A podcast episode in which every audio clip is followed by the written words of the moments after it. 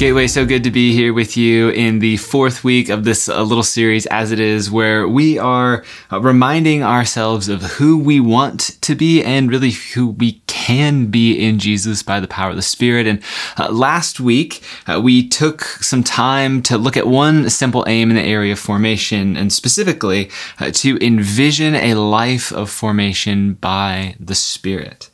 And specifically, that formation, if you can recall, uh, was out of the image of the world, which we spent the bulk of our time in, and into the image of Jesus. And what came to the fore was just clarity on who we are, who we were, and where we once lived.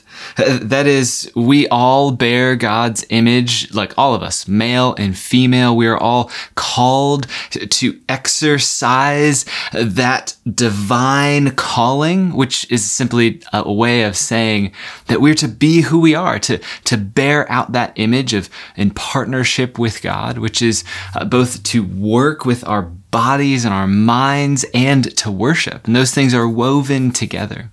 And yet that work and that worship have been marred by a thing that the scriptures call sin.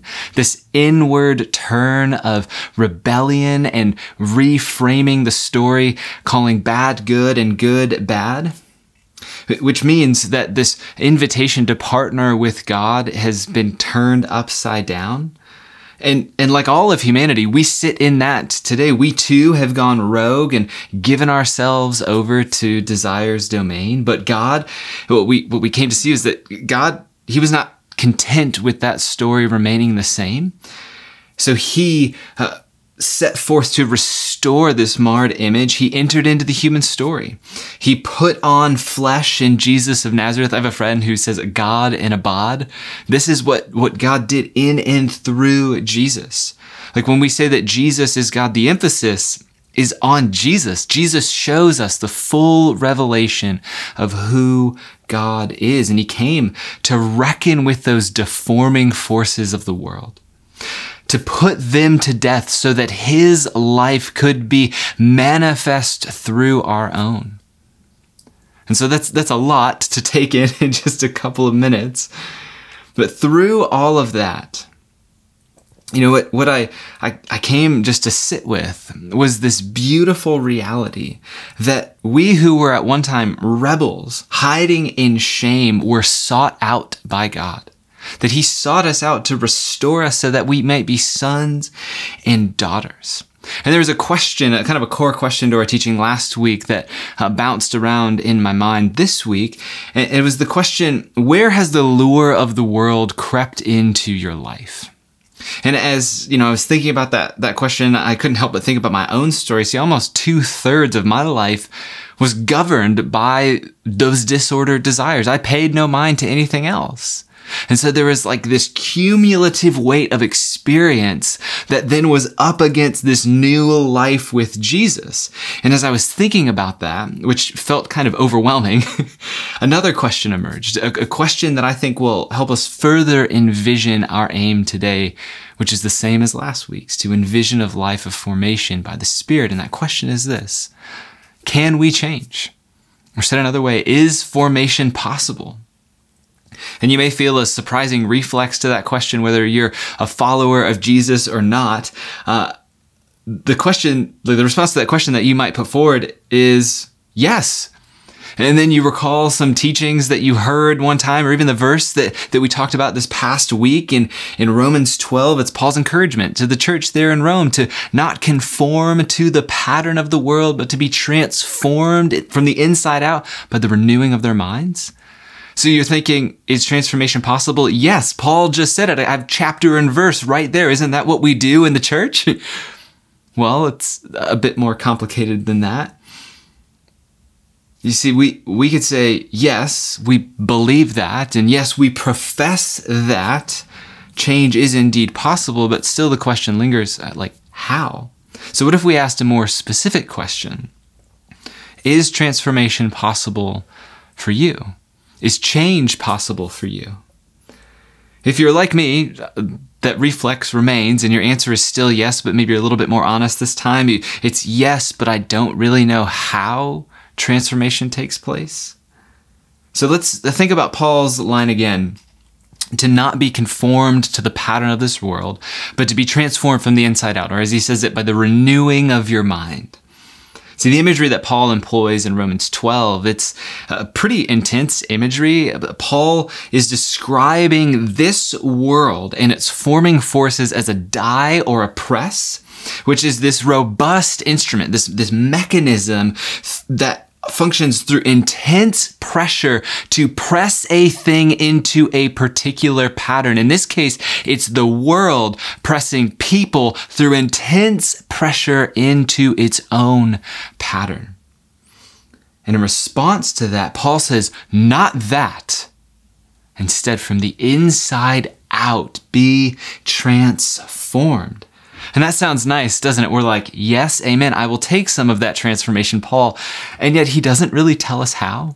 Like you don't turn over the page to Romans 13 and then you see like a list of this is how you change to be more like Jesus. So how do I realize, how do we as a community realize what is real about us? How do we step into what's true of us in Jesus? For this, uh, we turn to another writer of the New Testament, the Apostle Peter.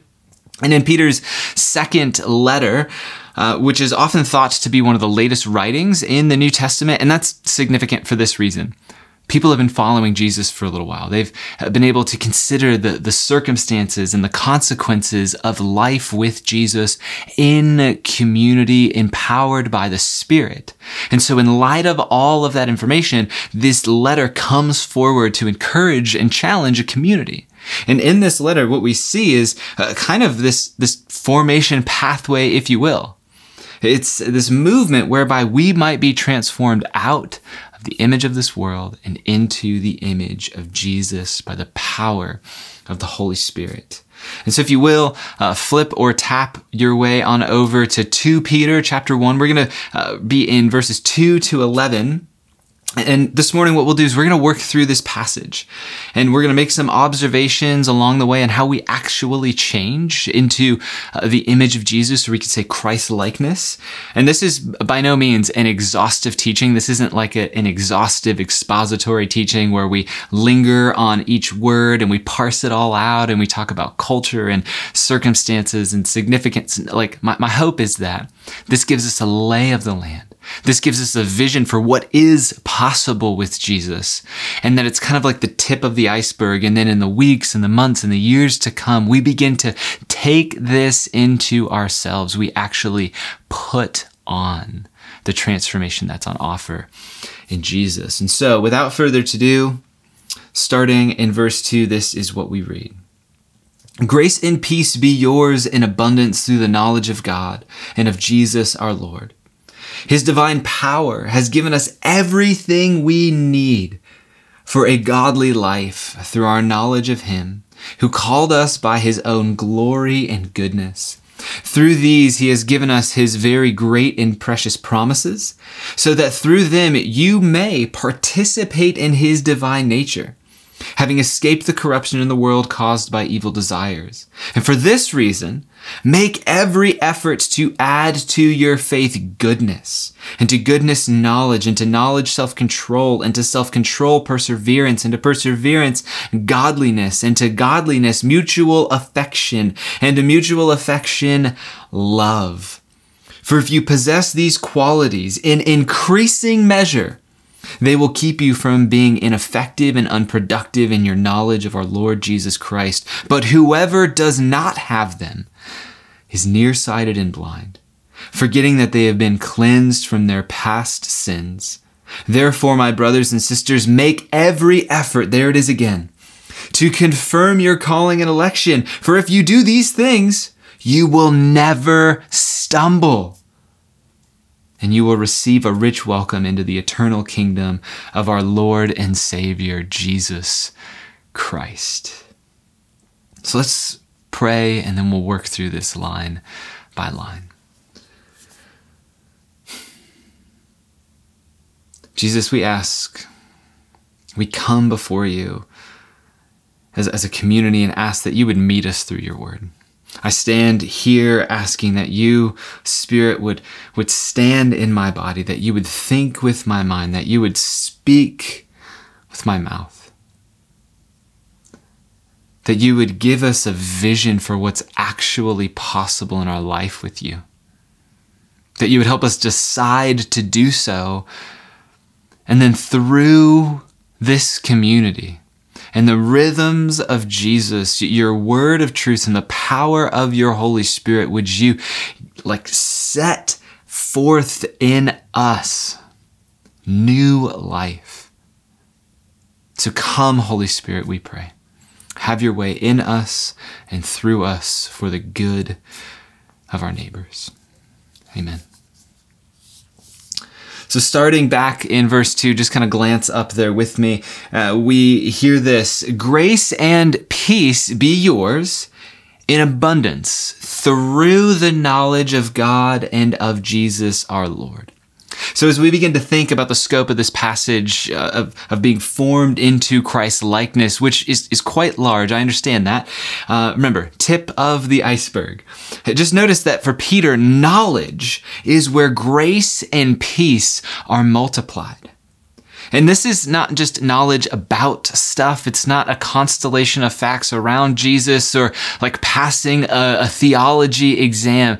Uh, no, this is a bit more in depth, interactive. And uh, Dallas Willard, who's shaped so much of my thinking around this passage and formation into Christ likeness for that matter, he, he gives us this uh, definition of knowledge as an interactive relationship with Jesus. I, I love that. It's this idea that is not static, but dynamic.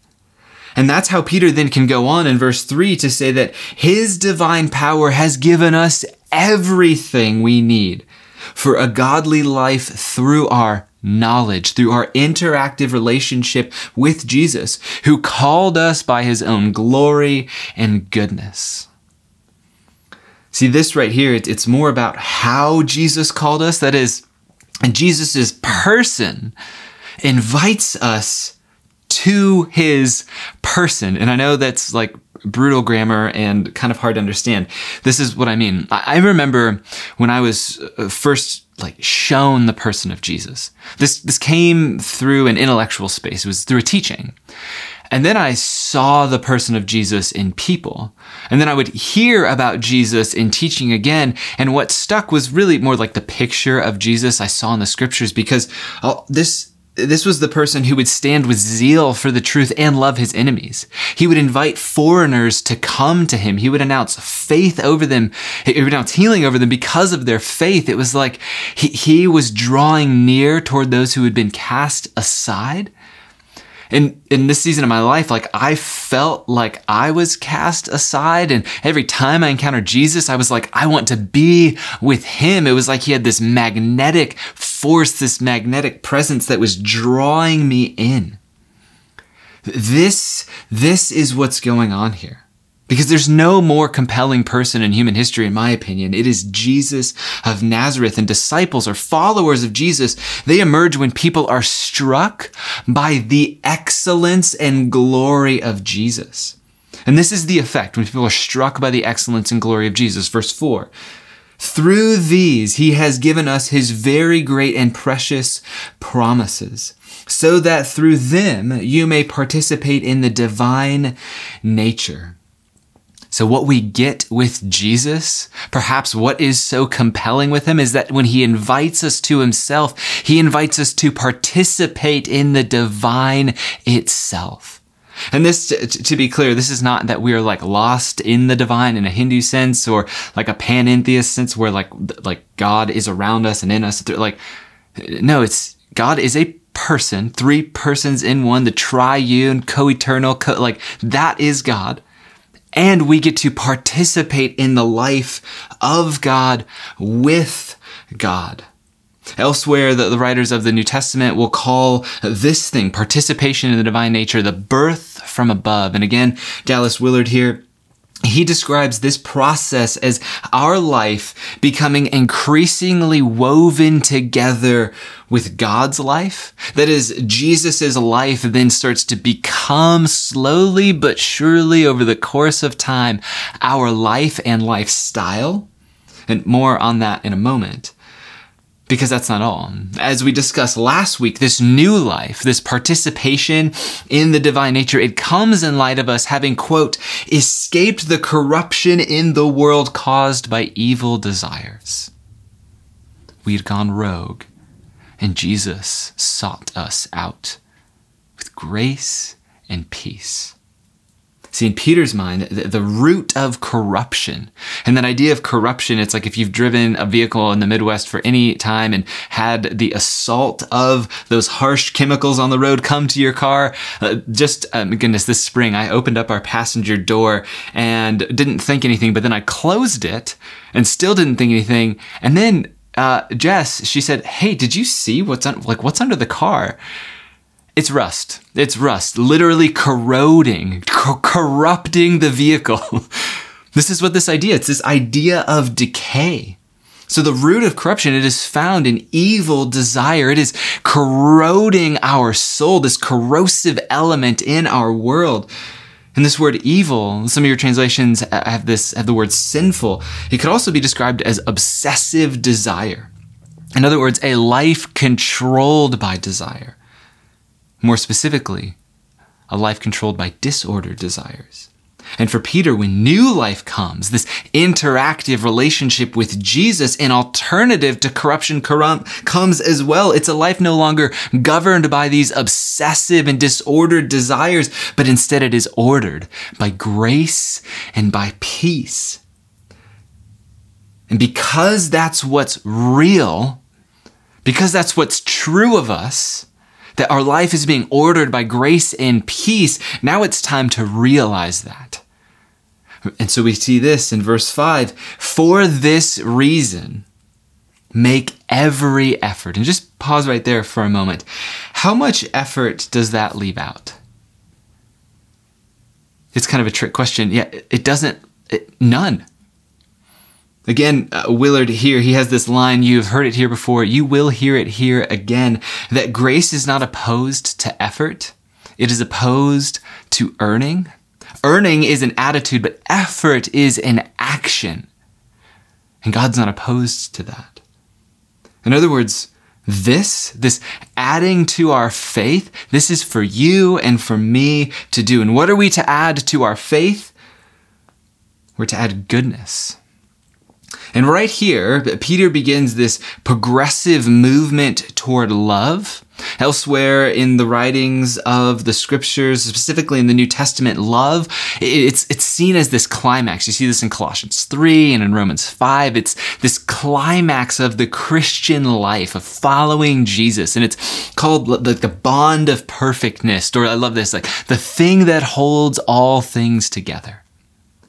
And so too here in this progression, as we just read a moment ago, love is the final thing. It's the final movement, the final progression.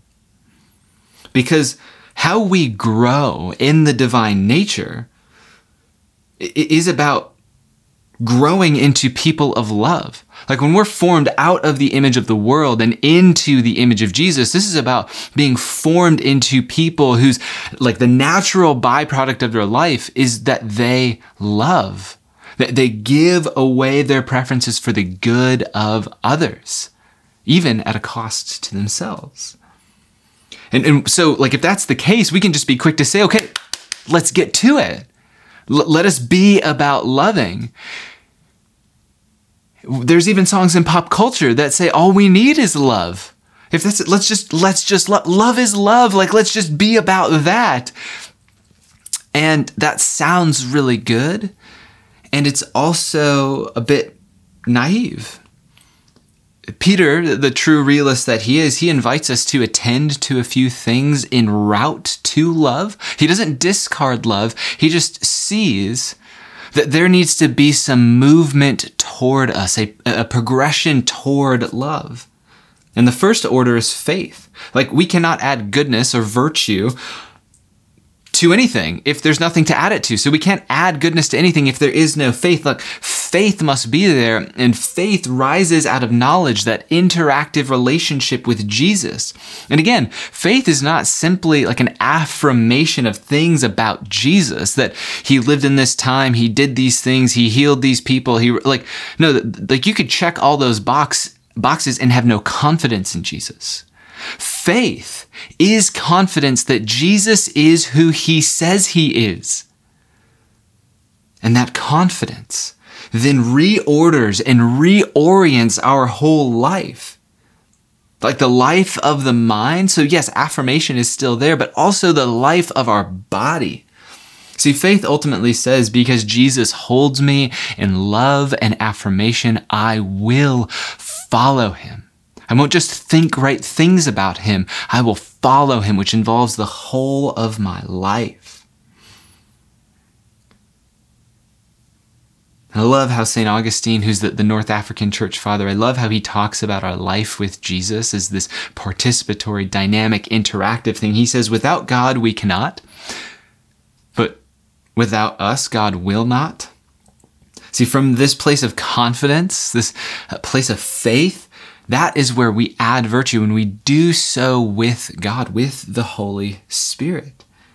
And just as we cannot add virtue to faith without faith, we cannot add virtue if we don't have an understanding of what's virtuous. And so, what is virtue? Again, Willard for the win. Uh, quote, Virtue is a settled habit of bringing about a specific good that is enjoyed by the one who has it a settled habit of bringing about a specific good. In other words, virtues for the follower of Jesus are reliable habits that are done out of delight, not duty. So if I want to add something like patience to my faith, we still have to ask, how does that happen? Like, how do I do that? So, how do we add virtue? Well, we add virtue, like patience, by training. And I want to linger here uh, for a bit longer uh, before we move on through the passage because this is significant. In fact, this is uh, like what will be the thing? Training in christ likeness by the power of the holy spirit. And to be clear training it is not the same thing as trying. There's this popular it's almost like a myth in uh, christianity specifically in evangelicalism that if i tried then that was sufficient. And, and it kind of goes like this. This is, this is not really taught explicitly from the pulpit. They're like, try really hard. No, this is more caught. So this is more about the culture of a space and a people. So it, it would go something like this, that if you've tried something and you've done so with good intentions, but it's not borne the fruit that you hoped it would bear, then you're just not that type of person. So take, for example, if, if you are um, like an irritable person, you're you're kind of just I don't know crotchety or maybe persnickety. There's um, I don't know that's like some word of the day toilet paper action there. You're you're a little rough around the edges, and you've tried to grow in gentleness.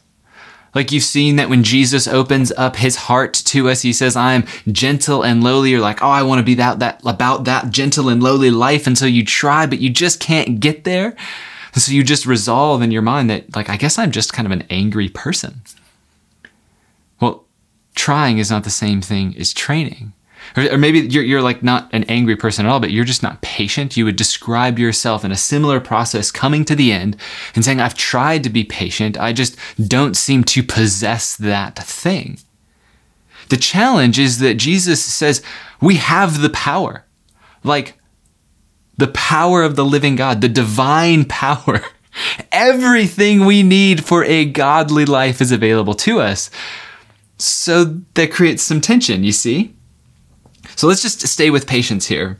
Uh, so, how do we, how does one become the type of person uh, for whom patience is the natural byproduct of their life when they encounter agitation or frustration or, I don't know, this whole past year? like, how do we become people whose natural, like the natural byproduct of our life is patience in challenging circumstances? Well, um, is willpower enough? No. Willpower is not enough. Like this isn't just grit your teeth, bear it, just try a little harder. And James Bryan Smith, he has this uh, great quote in Good and Beautiful book series. And so uh, listen to this. He says, the human will is the capacity the capacity to choose. And then he has this illustration for it that's really helpful. It says, The will is neither strong nor weak. Like a horse, or maybe you can think of a car, uh, it has only one task to do what the rider or driver, the mind influenced by the body in the social realm, tells it to do. Therefore, change or lack thereof is not an issue of the will at all. Change happens when these other influences are modified the mind, the body, the social realm. And the good news is that we have control over those other influences. When new ideas, new practices, new social settings are adopted, change happens. So we don't become a patient person just by willpower alone. There's something else, and, and Smith hinted at it here. But what if you take some willpower and some spiritual vigor? Like just um, if you've participated in any sort of CBT, cognitive behavioral therapy, then it's this idea if you think the right things, then you'll behave the right way. See, see that? So, so what if I just get the right thinking, some positive self talk? Is that going to be enough? Well, um, in my experience, the answer is still no. And this actually comes right out of my lived experience. Anyone who has lived with a toddler would probably be able to uh, share the same story. But what we can all attest to if we've experienced a toddler is uh, that willpower, even willpower with some spiritual vigor, those are tiny forces when up against tiny humans. See, my boy Finn, he possess, like possesses this persistence and just raw vigor that goes unmatched, and it will wear at you. Oh, trust me, it will wear at you. And when that willpower is gone, who you really are will come out. And in that moment, it's like you don't need a mantra. You don't need some positive self talk. You need the living God to be manifest in you and through you. Because when you're dealing with a flailing toddler, willpower and positive self talk will not suffice. I can attest to this. And to help illustrate that, let's just move away from patience for a moment and maybe go to something a bit more familiar. Um, let's think about exercise. Often marathons come into play at this point as a helpful example to talk about training, but I think it's crazy that anybody would run for fun. So I'm going to do something a bit more familiar to my experience, and I know it's also kind of weird. Uh, so let's just say that you want to be to become the type of person for whom it is possible to move two times your body weight. I know, again, just as ridiculous as a marathon, but stay with me. So if you were to leave uh, like following this time and you were to either, I don't know, maybe you have like a, like you've spent thousands of dollars on weight equipment. It's in just sitting in your basement. But let's say that's not your life. Uh, let's say you were to leave your house and you were to uh, go to your local gym. Let's say you just go to the downtown Y and you show up to the downtown Y, and on the way, you get all your weightlifting paraphernalia. So your workout clothes, I don't know, maybe you have like a weight belt, you get all the gear you need. And you show up and you set up the barbell. You put the you put the weight on there. You you get two times your body weight on that weight on that barbell and on the rack. And then you go to spotify or apple music whatever your jam is and uh, you just turn on the best pump up music and so there you like you're hyped, you're ready to go, and you get under the bar and you are ready. And so then you push it like you you get you you do you make all the noises because you don't want a hernia. And what happens?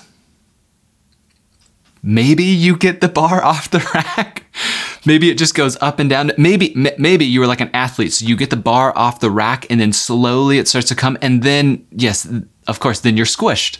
And like you have like some sort of, I don't know, back injury or you pull them like it doesn't go well. That's your willpower. But but again, what happens if you sprinkle some spiritual vigor on there? Let's say uh, that like Josh or Christy or Dan, uh, the, the folks who lead worship around the Gateway Church, let's say like all of them, they come with you to the gym, and like Dan is there, he's praying over you. Josh is playing the guitar. Christy's like prophesying over you, and you've got your jams. You like you have your hype men and women there to pump you up. So you have the setup, you have everything going you get the bar off of the rack. You start to go down a little. You reach the bottom and then it will crush you. See, because trying, willpower plus spiritual vigor, it will not do what you want in the end. Try as you might, it won't happen. But if you left our time together today and you went and you got a trainer and you started working on your body mechanics, your form, you started moving your own body weight, you started training supporting muscle groups, and then week after week you you went and you regularly entered into those rhythms and you started adding little increments of weight. Slowly but surely you would become the type of person for whom moving twice your body weight is a possibility. Now, would that be easy? I don't I don't think it's ever an easy task to, to move twice your body weight. That's no small thing. And yet it would be possible. So, my, my whole point here is that faith alone will not produce in you or me who God intends for us to be. But rather, confidence in Jesus, it's what leads us to, to place our trust. It, it leads us to the place where we want to take on Jesus' character through training. It compels us to do so because we trust that he is who he says he is, and therefore we can follow him. So we intentionally place ourselves before him day after day to receive his love and then live as his beloved for the good of others. We train. So we start with faith. And from there, we begin this process of rehabituating ourselves to the new life that is accessible to us in Jesus. We, we like have our mind shaped by truth. We enter into the rhythms of Jesus with the community of Jesus. But for now, more on that next week. For now, P- Peter goes on to say that w- when those virtues are being added, that that's actually not the end. See, we need to add knowledge. And this now is the third time that Peter's mentioned knowledge. And you might ask, well, why would Peter call for knowledge after virtue? And why was there knowledge before? well, remember, knowledge here is it's about this interactive relationship with Jesus, and virtue is about the formation of character. And, and just think about this what happens when smart people, or people in general, absent of character, get put into places of power? I'm sure you don't have to think long within our even our own nation's history of, of what happens in those type of moments. And what history bears witness to is that person after person, eh, they, they are pressed into the pattern of the world a system that is opposed to God's definition of flourishing because they lack the resilience of character to release those conforming forces. And what we want really is, is, is, we want knowledge, but we don't want the responsibility that knowledge brings. So we want knowledge, but we don't want to act upon that knowledge. And yet what Peter is calling us to is that when our, as our character is being formed, it's not as though we complete our character and then we get, it's like all of these things are happening in, in a fast progression in some cases. But as our character is being formed, we take on knowledge and we can handle the weight of the responsibility it brings. And for Peter, Knowledge builds character. And the progression continues from that place we were to add self control. His virtue and knowledge, they put us in a position to exercise self control. And self control is simply the place where the things that you decide to do are not derailed because of disordered desires. They're not dis- dis- like derailed by outside or inside forces. Th- things like lust or longings or, or like Netflix, like self control moves forward despite those things. And just a, uh, like a quick note on self control. So often impulse is the thing that derails us. It stands in the way of self control. It's like you'll say things like, oh, it was an impulse buy. It was close to the register. it's like I have said that thing many a time to Jessica. Oh, it was, I don't know. It's like a, I'm, I like the kombucha. So I'll like see it and I'll be like, oh, I didn't really needed. I just wanted it, so I got it. That's the thing. It was just like an impulse. And that's often the thing that stands in the way of our self control. And what's so curious is that impulses, they play on our disordered desires, that, that take control of the will. So we lose the capacity to decide. We like yield it. Whereas the one who lives self controlled, they're not driven by their impulses. And by and large, uh, this comes to a head when we when we think about like the consumption of illicit material like pornography. Because consuming pornography, it is rooted in self-control. Specifically in, in this area, I, I, hear things like, I just can't help it. Like I get to the point where I, I, like, I don't want to do it, but I just can't help it. I end up doing it again. But to say I can't help it, it avoids responsibility. And I'm not diminishing the challenge that it is. I'm, I'm just saying that it avoids responsibility because you can help it. You may just need help to help it. And the capacity to accomplish the good for which you've set out, it comes by way of training. And this isn't something that you do in isolation. No, you do this in community. And Peter goes on, he says that, that to that self control, add perseverance. The idea here is of stick to itiveness over the long haul. So self control can uh, come to bear on short term circumstances and it can come to bear on long term circumstances, what we could call perseverance. And to that, we're to then add godliness. And today in 2021, godliness can sound kind of like a, like an archaic, an old term. We're not many of us are like texting our friends about godliness, but this is a really significant framework that Peter's inviting us to add. This is about worshipful concentration on God. That, that is, as we consider God, we then, who, who, by the way, the eternal community of love, that as we consider, as we set our mind with worshipful concentration on God, we, we then would be compelled to move toward one another, which is the natural progression. Peter says it this way, verse 7 And to godliness add mutual affection, and to mutual affection, love for if you possess these qualities in increasing measure, they will keep you from being ineffective and unproductive in your knowledge. There it is again of our Lord Jesus Christ. And that knowledge there, it's this epignosis. So it's like adding, it's this true knowledge. It's like the cumulative weight of this progress. It, when it goes unhindered, like when it's not hindered, man, there's a true knowledge of Jesus. So, on top of all of that, we are called to add love. And this is not a matter of like, okay, I possess all these things, now I'm done. No, it's as though we get Jesus' life and we make every effort to keep putting on Jesus' life so we keep getting Jesus' life. In every progressive move, it strengthens and affirms the former. Because the working assumption of the New Testament and of Jesus himself is that we will steadily grow into people of love. That is, we'll grow more and more into the type of people for whom the natural byproduct of our life is love. So, is formation possible? Like, can you change? Absolutely. But just because change is possible does not mean that it is inevitable. It's not as though you say you follow Jesus and change, boom, naturally happens. As we've just seen, like, you know, it, it takes effort. In fact, every effort, every available effort is called upon. And sometimes we have this idea that um, we've tried, but God hasn't. Like we've tried to, to be changed, and yet God must not be pulling his weight.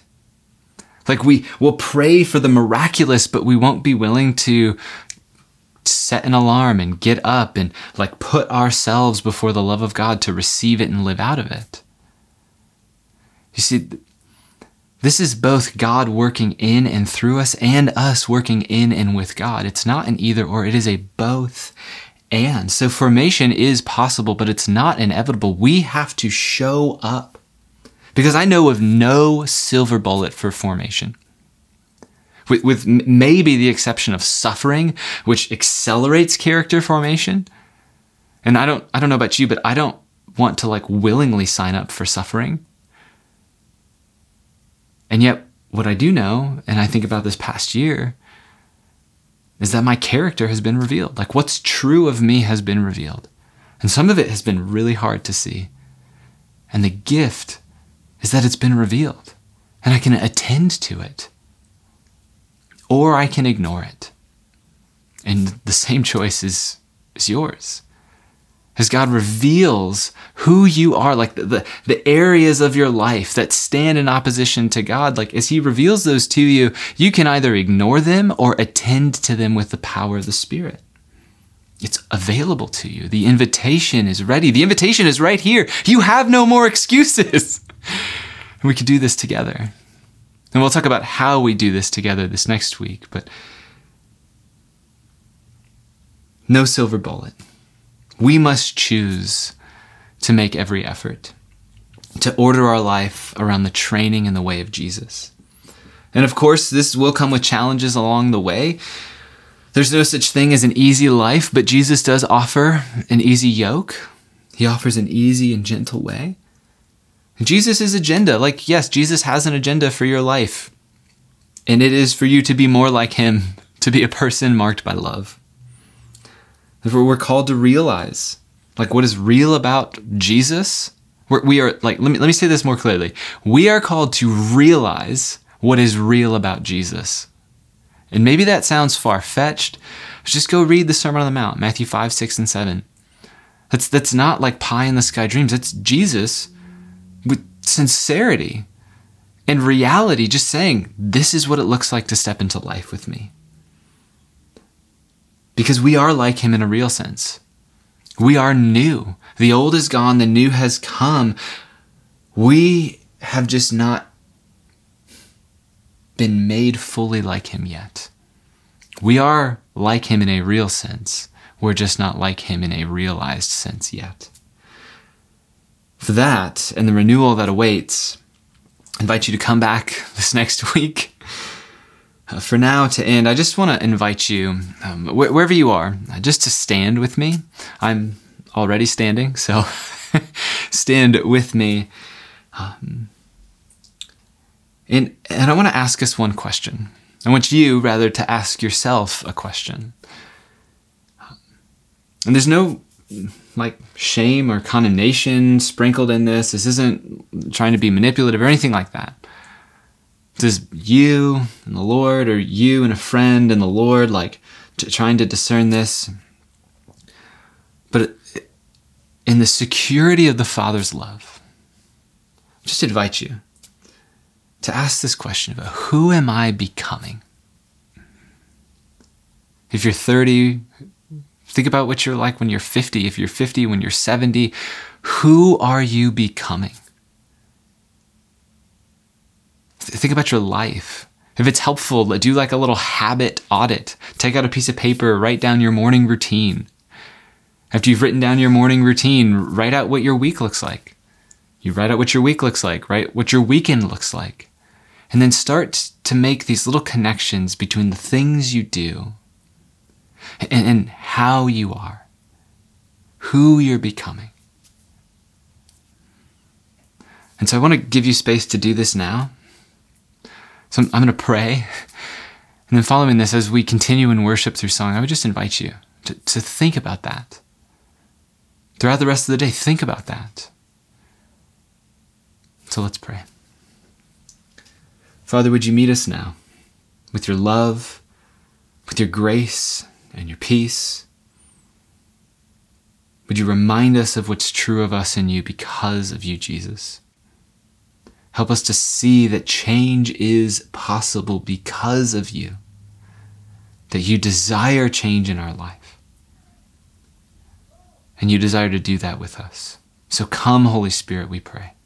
Help us to become increasingly more and more people marked by love.